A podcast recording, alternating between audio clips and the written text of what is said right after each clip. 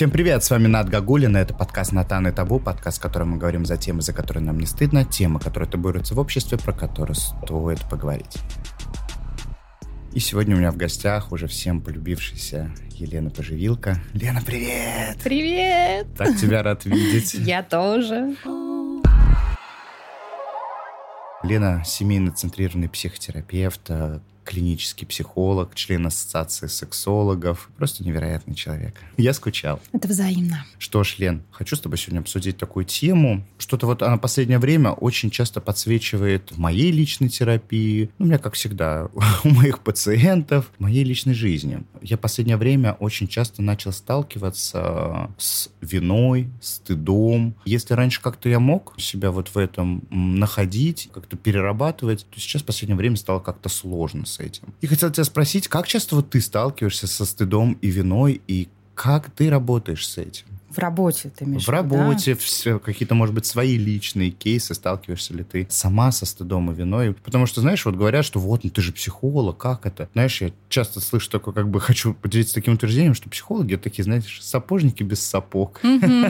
Что мы такие же люди, и точно так же нам не чужды такие вот базовые чувства, как стыд и вина. Ведь они являются базовыми, и зачем-то они нам нужны. И сегодня мы узнаем, зачем. Как часто я сталкиваюсь? Постоянно. Постоянно. Постоянно внутри себя. Другое дело, что я вообще не сразу научилась их различать, понимать, что со мной происходит, чтобы потом помочь и клиентам, да, угу. с этими вопросами. Постоянно. Так же, как и с любыми другими чувствами. Как работаю, расскажу. Давай как... С чего начнем? Давай, наверное, начнем с понятий все-таки, да? В чем разница между стыдом и виной, да? И какую смысловую нагрузку они на себе, да, несут? Как вообще понять, где стыд, где вина? Угу. Они эволюционно появились у нас не сразу, неврожденные эти эмоции. Есть отличия, хотя очень часто люди не могут различить и называют стыд виной, вину стыдом, или часто они идут рядом, в угу. параллели сразу оба чувства. Тяжело. Если говорить про вину, то это социально регулируемое чувство, то есть оно развилось с миллионами лет развития человеческого мозга, когда мы же групповые создания, нам угу. надо вместе как-то тусоваться, на свое место в иерархии группы ощущать, видеть, чувствовать это место, реализовываться. И вот вина регулирует поведение в группе. Mm-hmm. Если вкратце про вину, то если мое поведение не соответствует правилам, неким нормам, которые установлены в группе, то я буду чувствовать что-то не то, я нарушил правила. Эти правила, конечно, транслируются социумом, группе, в которой мы находимся, мы воспитываемся в этих правилах, мы их так или иначе знаем. И с виной как раз вот полегче, чем со стыдом в этом плане, потому что ну, я вроде бы как могу что-то исправить. Есть такое ощущение, вина, она, ну что-то я могу сделать по-другому, чтобы исправить положение и ситуацию. А вот со стыдом сложнее, потому что, ну, я такой люблю пример приводить, знаешь, когда родитель говорит ребенку, там, ребенок пробежал мимо, шалун, вазу уронил там, да, задел, разбилась ваза, и родитель говорит, ну что ж ты такой, руки-крюки. Вот это такой яркий пример проекции, навязывания, трансляции стыда. То есть это вот такая некая оценочность, что я какой-то ущербный, я какой-то не такой, мои руки-крюки, да, и вот во время стыда мы ощущаем именно это. Это про мое эго, это про мое я, это про мое ощущение ощущение себя, про мою самость, про мою самооценку. И есть даже такое выражение, да, сжигающий стыд. И есть э, присущая физиологическая реакция во время стыда, вот этот красный румянец, который как будто бы сжигает нас, правда, в этом ощущении. И оно больше связано именно с ощущением себя как недостойного человека, какого-то неправильного, ужасного, не, не соответствующего самому о своих представлениях вот о себе. И со стыдом сложнее бывает, как его убрать, если с виной я могу что-то сделать и исправить. Есть еще такое же слово, да, «извини», да? «Извини». Да. Ну, я, кстати, тоже люблю, это как такой некий пример, как можно это делать. Когда мы чувствуем вину перед кем-то, что можно говорить как фразу, да? Мне очень жаль, я вижу, что я поступил как-то не так, я вижу последствия своего поступка. Что я могу сделать, чтобы исправить это? Да, вот это важная составляющая, когда мы винимся, да, и хотим извиниться перед кем-то. Что я могу сделать, чтобы поправить сложившуюся ситуацию? Ну, вот как-то так. Угу. Ты, я тебя немножко прервал, да, угу. как раз ты говоришь, со стыдом, да, я тебя прервал на слово «извини», что вот если, да, там с виной как-то легче, да, справиться, а вот со стыдом получается как? Как, как, как быть со стыдом? Вот если ты говоришь, вот с виной можно вот так вот использовать такую вот форму. Как справиться со стыдом? И вот еще такой даже тоже назрел вопрос. Вот если ты чувствуешь вину перед кем-то, а если ты чувствуешь вину перед собой, как быть с самим собой? Я себя чувствую виноватым, да, я сам себя подвел, я виноват, я сам угу. себя предал. Ну, угу. давай, наверное, по порядку, а то сейчас куча вопросов, да, как да. всегда. Что делать со стыдом? Для начала надо понимать, вообще его понять, что это он, что угу. я испытываю его. Были даже исследования, на которых ну, смотрели на типичные физиологические реакции. Человек зажимается, как бы скручивается внутрь. Если при вине он как будто чувствует себя придавленным, опускает глаза вниз чаще всего, то при стыде это такое прям скручивание, покраснение, желание уйти куда-то, спрятаться. И в стыде еще важный момент, что есть кто-то, перед кем ты вот чувствуешь свою вот эту ущербность, свою неправильность, какая-то либо фигура, да, человека, перед которым тебе стыдно угу. за свою реакцию, за свое поведение, за свои мысли даже. Часто этот кто-то может не знать, что так думаешь, но ты испытываешь стыд. Важно для начала научиться различать. Знать, я даже даю такое задание, выписать, по каким темам в последнее время вы чувствовали неловкость, неудобство. Потому что вот эти фразы, вот эти чувства, они рядом с пониманием стыда. Чаще всего это темы касательно именно личного. Да, часто это про сексуальность, про личные отношения, про работу, там, где мы можем видеть свою реализованность и место тоже, да, в иерархии какой-то, да, групповой. Или там про отношения с самыми близкими. И вот это самые частые направления, по которым, ну и самооценка, самоотношения. Угу. Очень угу. часто человек стыдит себя сам. Вот, например, если в вине много бывает, еще присутствует гнева, в эмоции вины, мы гневаемся, что вот, ну как так, ну на самом деле там на этаже ниже, да, как так, вот эти правила, я им не соответствую, то в эмоции стыда очень много страха. Есть даже такое понятие тревога отверженности, ну и были множество исследований, зачем вообще изначально эмоция стыда вот биологически возникла, что у младенца это возникает, когда, ну как некая реакция изначальная, когда долгое время родитель, который о нем заботится, первые месяцы отходит, и его долго нет. И вот эта вот реакция тревоги отсутствующего значимого взрослого, это изначально вообще зачатки стыда. Тревога и страх всегда лежат глубже в работе со стыдом. Есть в том числе психологи и психотерапевты, которые говорят, есть такая теория, она доказана, о том, что депрессии, депрессивные эпизоды связаны с большим количеством непереработанного стыда в жизни человека. То есть получается, что там ниже, глубже очень много тревоги, очень много сомнений, и важно понять, а какие темы вызывают у меня вот эти сомнения в себе, какие темы меня сильно тревожат. А дальше наблюдать за своей реакцией. Можно, ну, скажем, вести дневник самоощущений, наблюдений, потому что рано или поздно мы выявим основные темы. И вот получается, как работать с виной в отношении самого себя. Вот если я себя чувствую виноватым перед самим собой, такой, знаешь, как бы я что-то сделал, какие-то действия совершил, и себя чувствую виновата, попробую сейчас пример привести. Угу. Увидел какую-то ситуацию, и там, где можно, надо было заступиться там за человека, я этого не сделал, а потом чувствую себя виновата перед самим собой. Почему я там не заступился за человека? Или почему я не сказал? Почему я там позволил кому-то с собой так разговаривать? И начинаешь испытывать чувство вины перед самим собой. Вот. И тогда это агрессия на самого себя, кстати. Аутоагрессия. И тогда это гнев на самого себя в том числе, и такой режим самоуничтожения. И как с этим работать? Получается, вот эта аутоагрессия, это вот э, самоедство, да, мы его, угу.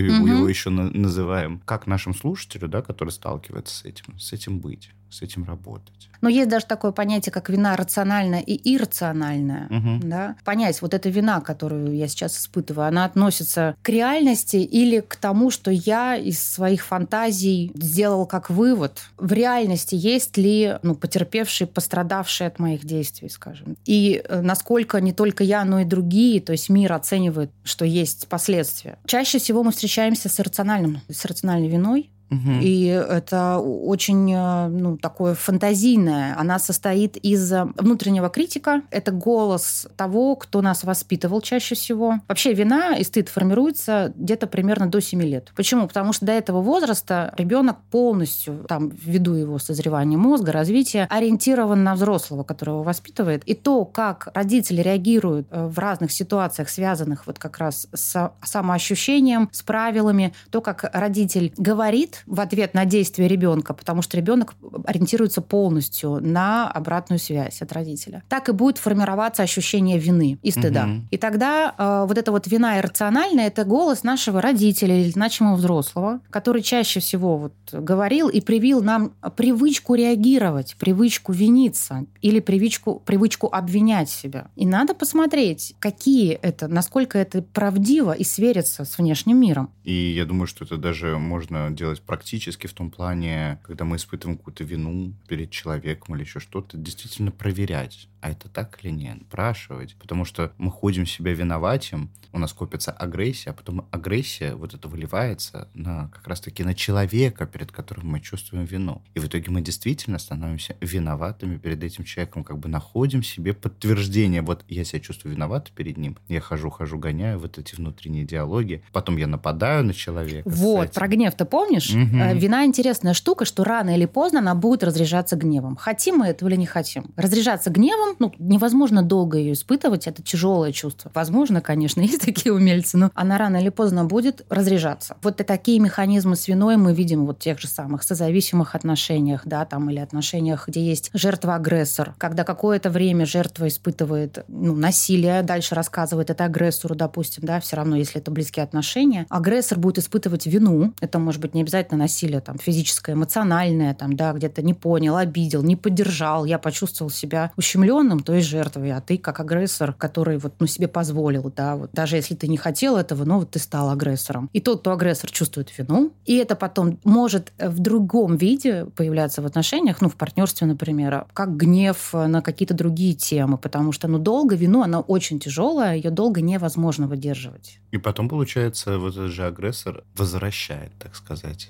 это чувство вины жертве. Жертва потом ходит с этим чувством вины и потом перерабатывает ее в агрессию. Вот они меняются. И вот так она циркулирует, да. И мы видим, какую она роль играет вообще вина в этом смысле в отношениях. Угу. Она может как что-то соединять, скреплять, быть частью. Я думала о том, как избавиться от вины сейчас, пока ты говорил, еще про трехэтажный, ну, трехэтапный метод. Я говорю о себе, то есть, ну, там, например, я хочу проверить, есть ли сейчас я испытываю вину, я хочу проверить, действительно, причинила ли я кому-то вред. Я говорю, я сейчас думаю, что что-то было не так в моих действиях. Например, да, я говорю о себе, то есть это я сообщение, когда я говорю о себе, это первый этап. Угу.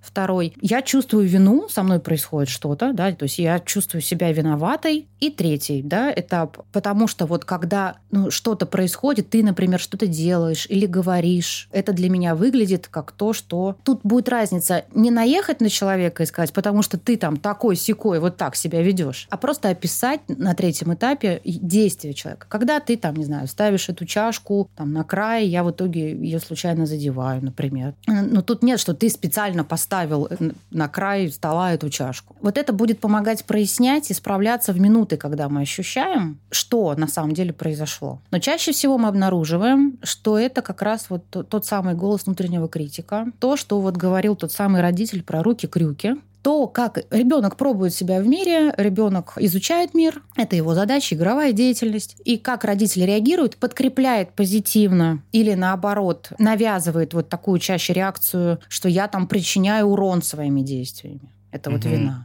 Что я неправильно. Даже есть доказательства, что если родитель чаще всего говорит о том, что вот ты хороший или плохой ребенок, а мне такой нужен или не нужен, и уж тем более, если говорит, если ты так себя ведешь, то я тебя люблю, а если так себя ты ведешь, то не люблю, то это точно абсолютно будет воспитывать повышенное чувство вины у взрослого человека. Надо стараться избегать, да, таких вот. Тревоги, получается. Очень, да. Очень много во всем этом тревоги. Люди, которые вот с таким вот каким-то постоянным, да, чувством вины, это все время я виноват за все. Да? Они даже вот общаются таким способом, даже вот чтобы... Вот, знаешь, в дверь там, извините, можно войти? Угу. Там, извините за мое присутствие вообще здесь. Или на ногу там случайно кто-то наступает. Я даже вот замечал там, мне как-то в метро девушка или я, что ли, а я девушке наступил случайно на ногу, он такой, ой, извините. Я думаю, блин, я ж тебе на ногу наступил, то мне следовало бы, да, извиниться перед тобой. То есть это как бы люди с таким прям повышенным чувством вины, с хроническим, с хроническим чувством вины. И, скорее всего, им говорили, что это ты виноват, то есть родитель в детстве им говорил, это ты сам тут неудобно сидишь, попался мне под ноги, я не знаю, там, да, разбросал свои игрушки, поэтому их раздавили, или что-то произошло, или вот там ты поссорился там в садике, в школе с кем-то, сам виноват, веди себя по-другому, не проясняя ситуацию. Опять-таки доказано, там, где есть теплые отношения, открытые доверительные коммуникации, чувство любви и поддержки, то есть хорошая, уверенная такая привязанность, там минимальные э, ощущения вины, и она чаще рациональная.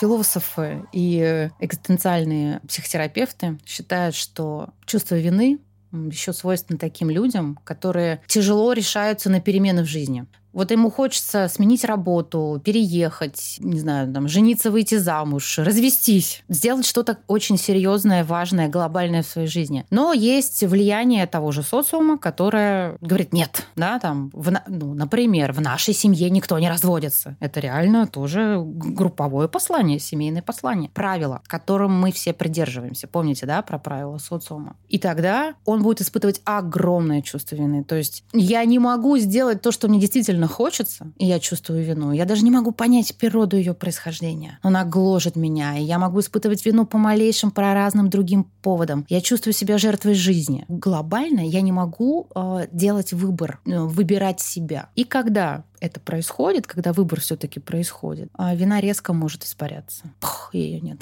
Но для того, чтобы это произошло, нужно набраться ресурсов, сил, готовность, как угодно это можно назвать, понять, пересмотреть систему ценностей, получить внутреннюю поддержку и опору и двигаться. Еще, кстати, хотел добавить про стыд, что слышал такое мнение, что стыда всегда должны быть как будто свидетели. Внутри да. Как раз-таки человек испытывает при состоянии стыда, что есть какие-то некие свидетели, которые сейчас вот это вот видят, даже если их в реальности передо мной никого нет, но в голове все эти свидетели, все эти люди сейчас думают про меня плохо, я, и мне стыдно перед ними. И вот человек ходит вот с этим чувством стыда и еще так начинает также взаимодействовать с другими людьми из позиции какого-то нагадившего, нашкодившего ребенка. И, соответственно, другими людьми это тоже считывается. Вот поэтому, да, как бы вот она фраза. Всегда должны быть свидетели, потому mm-hmm. что да, даже если их сейчас нету рядом. И вы потом, в принципе, начинаете действовать из такой позиции, что вам перед, чуть ли не перед всеми стыдно, что вы оголены. Очень хорошая есть книга Илсы Санд про работу со стыдом, там самостоятельные задания. Что там является главным тезисом? Работа с самооценкой. Глубинная работа и изменение вот фигуры этого внутреннего критика. Понимание, что это интроект, что это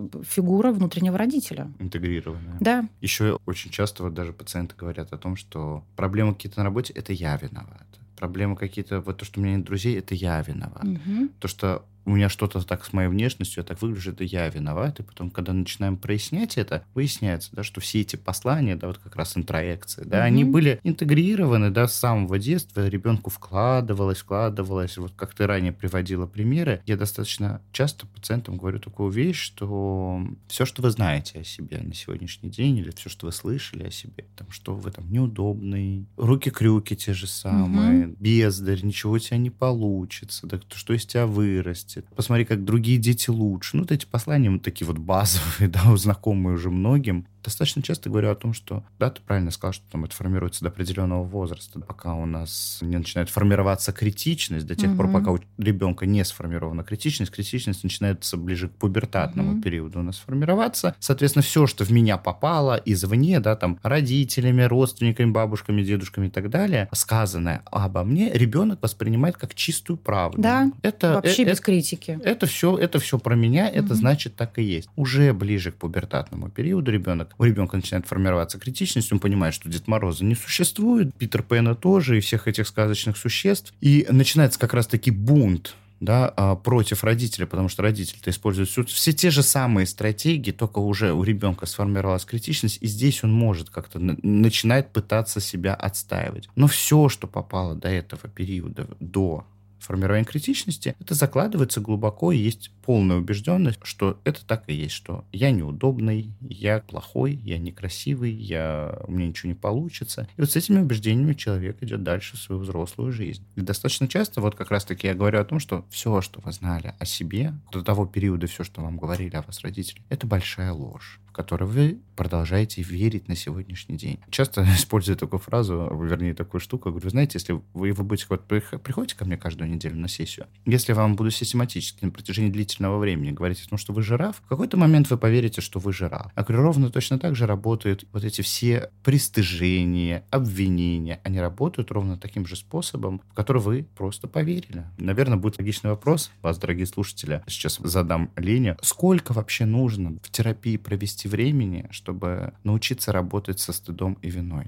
С точки зрения семейно-центрированного подхода, гуманистического подхода, в котором ты работаешь, сколько вот в среднем обычно требуется времени для... Понимаю, что это очень индивидуально, но вот в среднем сколько вот человеку потребуется времени для того, чтобы научиться с этим справляться, научиться с этим работать, научиться понимать и различать? Думаю, что от полугода до года точно. Вот такой срок я могу назвать, обозначить. Согласен, согласен. Вот в психоанализе, в подходе, в котором работаю я, приблизительно тоже ориентировочно время от полугода до года, mm-hmm. а там все очень индивидуально. Mm-hmm. Да, невозможно, да, то, что вкладывалось в вашу голову, там, во-первых, все очень сильно, кстати, обратите внимание, что все очень сильно зависит от возраста. Чем человек старше, тем длиннее становится терапевтический процесс. Я вот обратила тем внимание... Тем ригиднее психика. Она трудно поддается новым каким-то введениям, да, новым взглядам, которые приносит тоже психотерапия. Посмотри вот с этого взгляда, вот с этого на свою жизнь, на события. Тем труднее вот психике перестраиваться. У тебя есть уже определенное сформированное мнение обо мне, о мире, о других людях, и, соответственно, достаточно тяжело становится что- что-то менять, но тем не менее. Это не говорит о том, что менять ничего не нужно. Чем раньше вы начн- начнете психотерапию, конечно, тем легче будет справляться с какими-то сложностями на пути, которые у вас есть, да, и с каким-то самомнением о себе. Но даже во взрослом возрасте, да, это тоже психотерапия эффективна, и она действительно работает и помогает в этом. Да, я вспомнила про недавнюю свою клиентку, ей шестьдесят семь,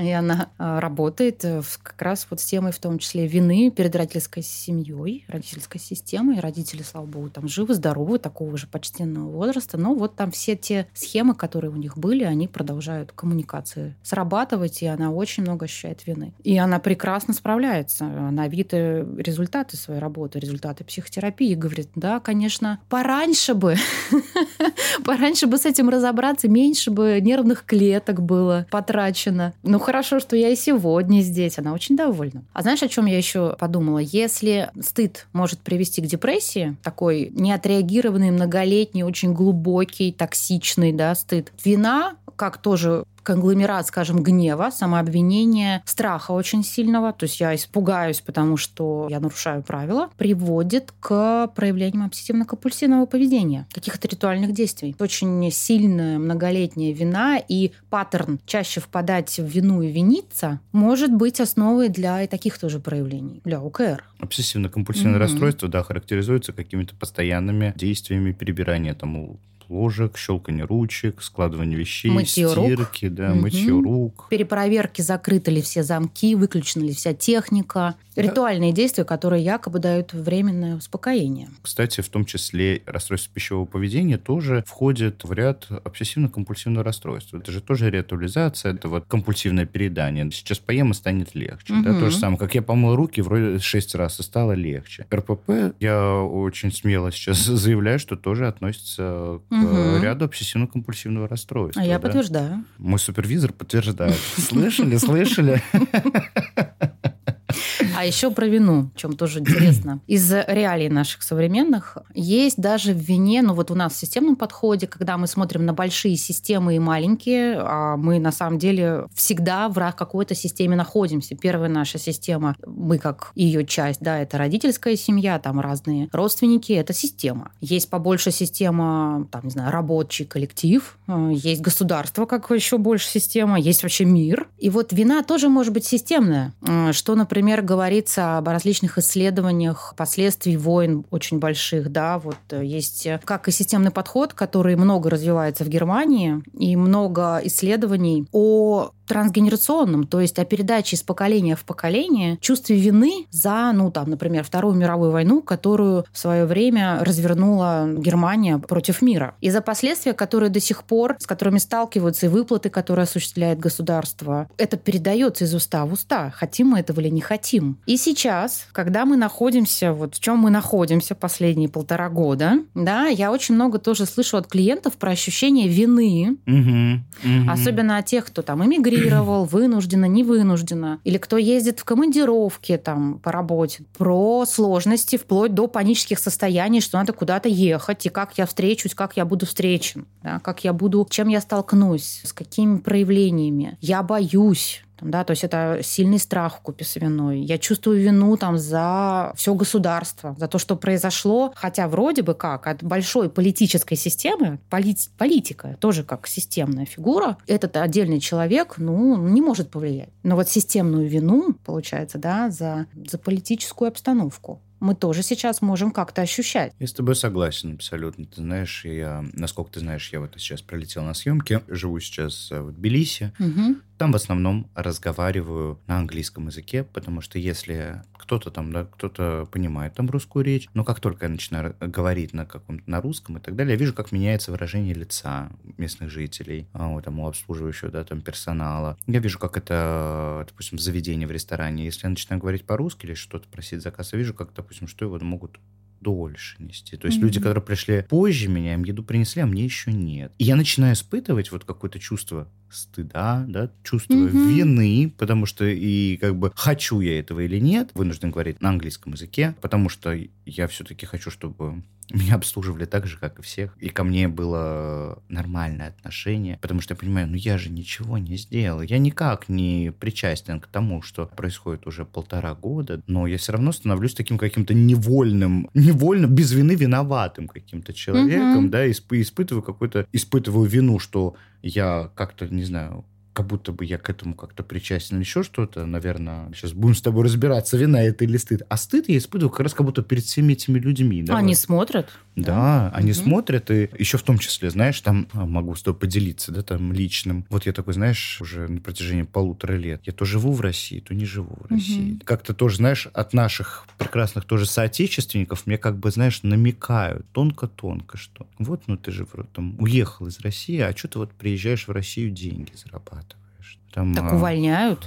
Я тебе больше скажу. Ну, я тоже работаю с людьми. В итоге увольняют. Ну, ты же продолжал работать или продолжала, да, там на территории нашей страны, а сам уехал, например. Мы больше не приемлем такого. Именно потому, что ты уехал. И угу. увольнение. И вот мне некоторые там, кто тоже уехал, там, я с кем встречаюсь в Грузии, я такой, вот сейчас еду в Москву на съемки. А что ты, типа, говорит, а ты, ну, типа, переехал? Я говорю, ну, я не могу сказать, что эмигрировал. Я там не сжигал все мосты. Мне просто вот сейчас такой период жизни, когда, ну, я хочу путешествовать, хочу жить в разных странах и как-то себя чувствовать, ну, давай уж на чистоту, безопасно. Угу. Все-таки, да, как бы, когда обстановка накаляется, ну, как бы, да. э, я хочу жить, я хочу, я не, да. х, я не хочу выживать, я хочу да. жить. Но если, допустим, там есть возможность приехать в свою страну, поучаствовать в съемках и так далее, это тоже про «я хочу жить», я хочу, чтобы ко мне ходили пациенты, которые, там, я хочу как-то заниматься своим развитием, которое тоже планомерно влияет на мое выживание. Если я уехал и живу сейчас на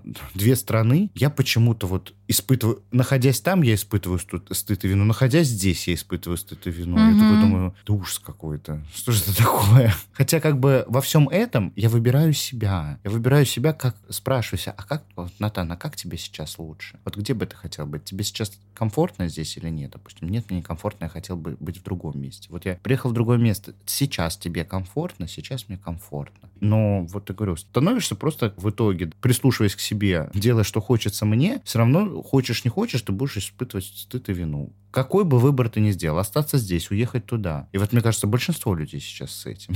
Да, но все равно сейчас еще стадия перехода, неразрешенного до конца, незавершенного этапа, да, там, разрешения всей ситуации со спецоперацией. Пока она не будет на каком-то этапе, то, что ты сейчас описал, у меня такое ощущение, что ты между, что ты на стадии перехода, что ты как между небом и землей, ты как подвешен. Ты и там не до конца э, чувствуешь себя. Да, да, и здесь тоже. И безопасность безопасность, ведь это для каждого из нас свое. Безопасность складывается из своих аспектов. И для тебя она складывается, и ты делаешь выбор правильный для тебя. И это верно. Но вот пока не будет какого-то этапа завершения или какого-то развития, мы так и будем все периодически, и я тоже, да, ну, например, когда я разговариваю с клиентами, которые уехали, и они начинают спрашивать, там, вы вообще как? Вы там как? Я говорю, да нормально. В целом пришлось адаптироваться, все адаптировались, перестроились, да, там, кто-то уехал, коллеги многие уехали, сообщество как-то тоже раскололось по ценностным взглядам, по позициям, семьи раскололись. Когда там взрослый родитель, взрослый ребенок спорят, я не приемлю твою позицию, почему ты уезжаешь, говорит ребенку родитель. Что это такое, твоя родина и прочее. Это реальность. И мы, ну, мы попали в вот такой период исторического развития, в том числе политического нашего государства. И вот мы в этом плане будем реагировать. Я очень люблю с клиентами, да, и с тобой тоже хочется поразмышлять. Вот когда мы, правда, представляем эти фигуры, большие макрофигуры, которые не подвластны нашему влиянию, да, вот государство, спецоперация, такая же большая фигура, как, ну, например, судьба, то, на что мы не можем повлиять, не знаю, для кого-то это рок, для кого-то это высшая сила, бог, кто как называет, да, вот есть большие фигуры, которые, ну, они не поддаются объяснению, мы не можем на них влиять. Передвинуть. И вот мы стоим все, и появилась эта вот фигура спецоперации в наших жизнях у всех, рядом с нами. И каждый из нас по-своему фигура государства. Тут же можно фигуру, там, не знаю, нашего общего группового, национального, вот наши там, русские, да, вот, и наша принадлежность и туда, и туда. И мы смотрим. И каждый из нас находит, как в этом находит расстояние. Где угу. я чувствую себя менее, где вина меньше меня зовет и включается. А что вообще вина делает? Она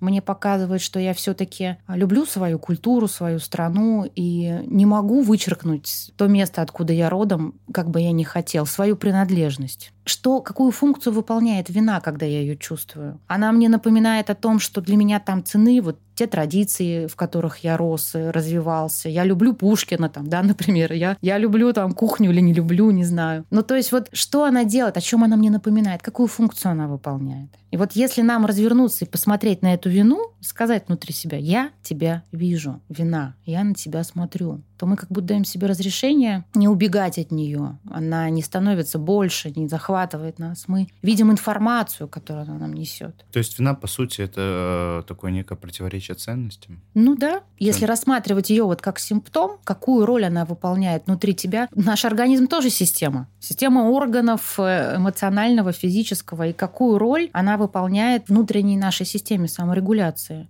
А какой же тогда, получается, зачем нам нужен стыд? Он очень влияет на итоговая задача стыда, по-хорошему, с точки зрения эволюции. Задуматься о своих внутренних качествах и меняться, развиваться, развивать их. И еще задача стыда — быть чувствительным, реагировать на остальных, на их реакцию, и тогда она, он развивает чувствительность, сензитивность. Вот вообще он для чего нужен.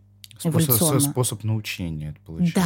Да. Это, по сути, эволюция и саморазвитие. И тоже, получается, все это опять к выживанию. Я должен, модное слово сейчас скажу, фиксить себя, да, когда я чувствую стыд. Я должен над собой работать, чтобы быть более адаптивным в среде, в которой я пребываю. Соответственно, это рав- равно тогда я выживу. Если я с этим не работаю и так далее, я становлюсь неадаптивным к этой среде, да, социум, мир меня не принимает, и, соответственно, это грозит моему выживанию. Если уж с точки зрения эволюционного подхода, правильно ли я понял, да, Лена? Абсолютно. Схватываю на лету да. просто.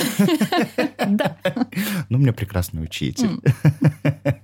Что ж, мы так много с тобой затронули, правда, темы, примеров, и рад, что мы смогли с тобой еще разобрать, в том числе, мой кейс. Насколько я помню, у тебя есть некоторые тезисы, которые ты хотела бы добавить в этот выпуск. А,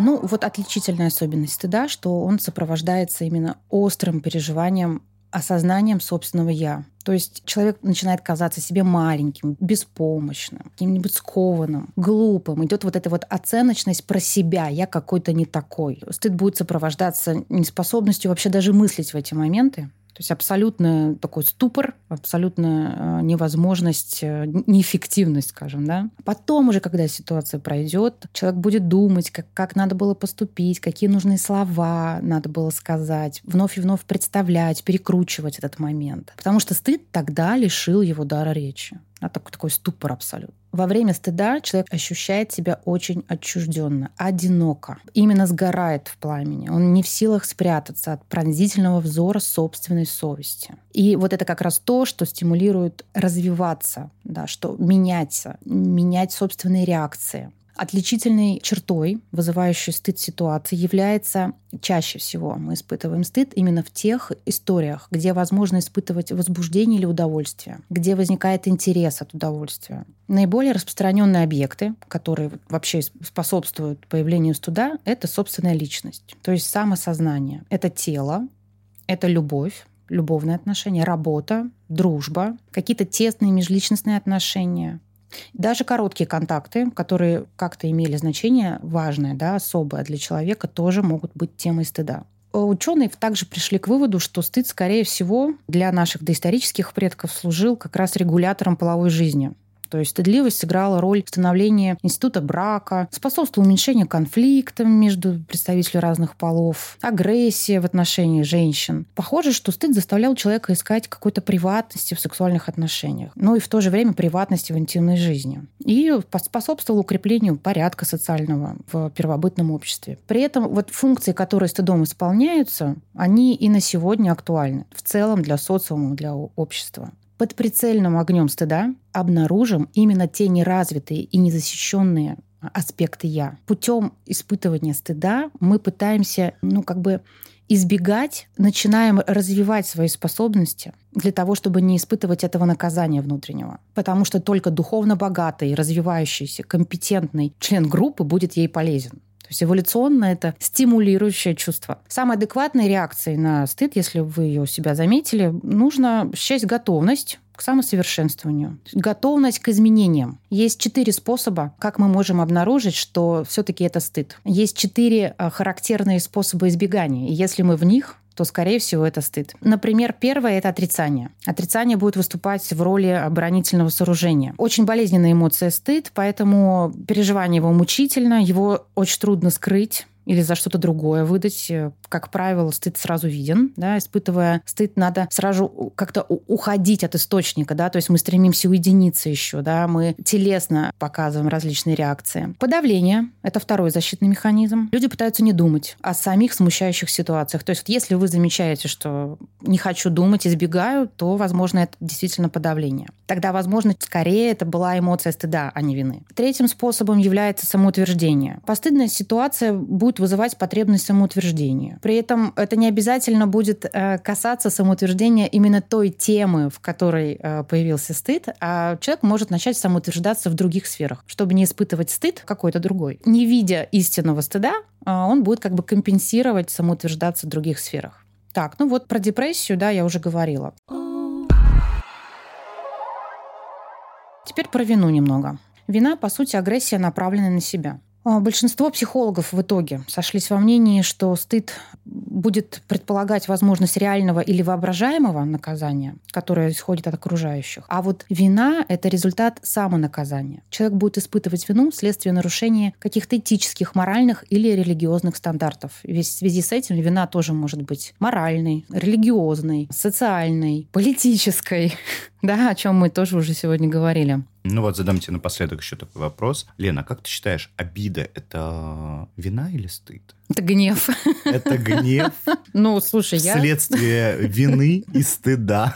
Да, я выбираю обидеться, потому что я не могу проявить гнев на предмет моей фрустрации, то есть моей реакции на, на человека, который вызвал у меня эту реакцию. Я выбираю обидеться на него. На самом деле я могу, да, действительно там чувствовать себя и виноватым, но я буду злиться, я буду больше ощущать гнев. Это обида как раз-таки, мне кажется, попытка вернуть обратно человеку то, что мы с тобой говорили. Вот он меня завиновать или застыдил, угу. Я обиделся, человек вследствие этого, мой оппонент или кто-то там, из-за того, что я там игнорирую его, демонстрирую, что я обижен, я заставляю почувствовать его виноватым, соответственно, да, я передаю, и он начинает там условно, ну все, ладно, извини, да, я был неправ и так далее. Таким образом мы отдаем как будто бы вот это вот чувство вины обратно, чтобы другой человек себя чувствовал перед нами виноватым. Соответственно, я предполагаю, что механизм обиды, наверное, работает вот так. Я Могу ошибаться, но да, и мои предположения цикл. такие. И это цикл. И потом она возвращается обратно. И, и вот туда-сюда вот гоняют. Да. Вот она, прекрасная семейная жизнь, партнерские отношения. Все, как мы любим. Что ж, на этой замечательной, прекрасной, веселой ноте мы сегодня подходим к концу. Что ж, напомню, у меня была в гостях моя невероятно обворожительная Елена Поживилка, системно-семейный психотерапевт, клинический психолог, член ассоциации сексологов. И опять же таки, просто невероятный человек, по совместительству мой супервизор. Лена, спасибо тебе большое, что нашла время, в мой вот эти коротенький приезд нашла окошко для того, чтобы прийти, записывать твои подкасты. Сплошное удовольствие. Спасибо тебе, что приглашаешь. Зови еще. Каждый мой приезд будет ознаменован нашей встречей в студии.